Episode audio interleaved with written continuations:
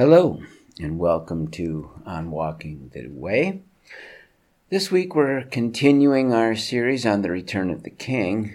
Today we're going to be looking at the idea of knowing the day and the hour. So today I'm going to get a bit more technical than usual since a lot has been written and said about the second coming over the years. I would like to slow down a bit and really look at this passage and its context to see what it says and also what it does not say. But don't give up. Before I finish, I'll bring this back to walking the way of Jesus. So from Matthew 24, we read But concerning that day and hour, no one knows, not even the angels of heaven, nor the Son, but the Father only. For as were the days of Noah, so will be the coming of the Son of Man. For as in those days before the flood they were eating and drinking, marrying and giving in marriage, until the day when Noah entered the ark. And they were unaware until the flood came and swept them all away. So will be the coming of the Son of Man. Then two men will be in the field, one will be taken and one left. Two women will be grinding at the mill, one will be taken and one left. Therefore, Stay awake, for you do not know on what day your Lord is coming. But know this that if the master of the house had known in what part of the night the thief was coming, he would have stayed awake and would not have let his house be broken into. Therefore, you also must be ready, for the Son of Man is coming at an hour you do not expect. This passage is part of a much larger dialogue that Jesus had with his disciples regarding the destruction of the temple, his second coming, final judgment, and the coming full realization of the kingdom of God. This whole conversation starts with a statement by Jesus that the beautiful temple that the disciples were admiring was going to be thoroughly destroyed. This set of prophecies and parables in Matthew 24 and 25 are in response to the following two questions from the disciples. Tell us, when will these things be? And what will be the sign of your coming and the end of the age?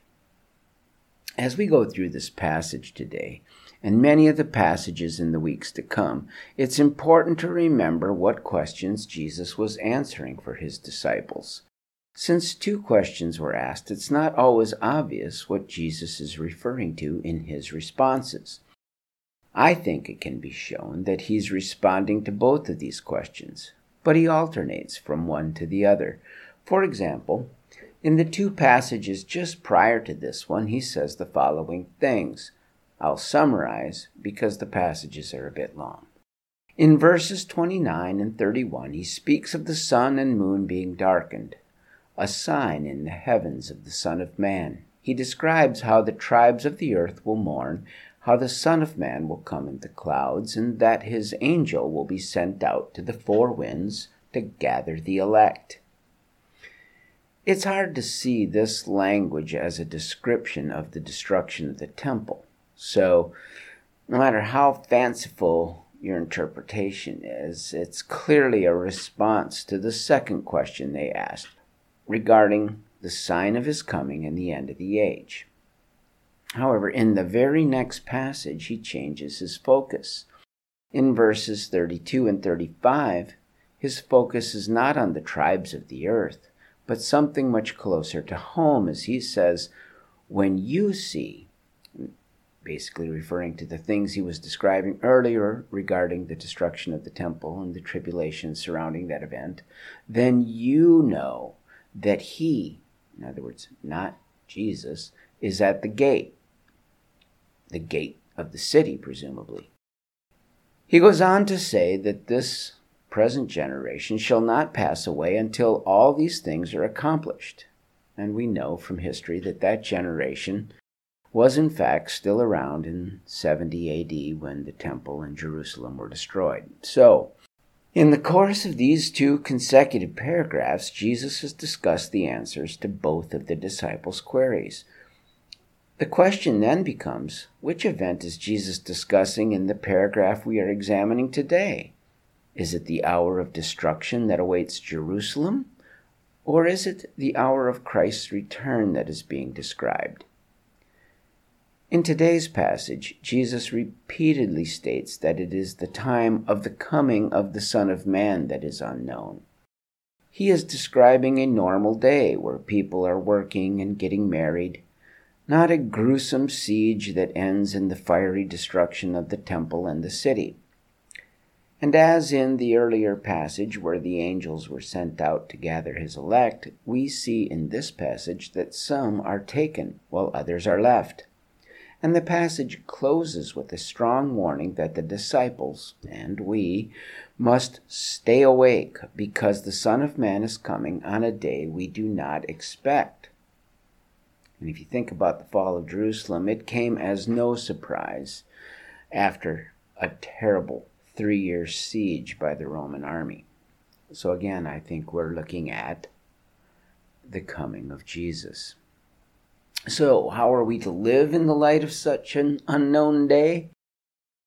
There are many more details in this passage, to be sure, but the gist of this prophetic warning is very clear, and it is directed to the disciples, not the city of Jerusalem that is about to be judged. Now, I always like to work from the big picture down to the details, so let's start with the main idea of this passage. The simple overarching message is to stay awake. The uncertainty of the day underlines how important it is to stay awake at all times. But what is staying awake?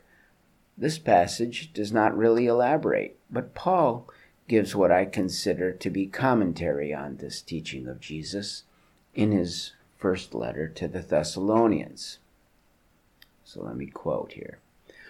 While people are saying there's peace and unity, then suddenly destruction will come upon them as labor pains come upon a pregnant woman, and they will not escape. But you are not in darkness, brothers, for that day to surprise you like a thief. For you are all children of light, children of the day. We are not of the night or of the darkness. So then, let us not sleep as others do but let us keep awake and be sober. For those who sleep, sleep at night, and those who get drunk are drunk at night. But since we belong to the day, let us be sober, having put on the breastplate of faith and love, and for a helmet the hope of salvation. For God has not destined us for wrath, but to obtain salvation through our Lord Jesus Christ. Paul is speaking to a church far from Jerusalem, consisting of mainly Gentiles, so I think it's safe to say Paul was not describing the fall of Jerusalem.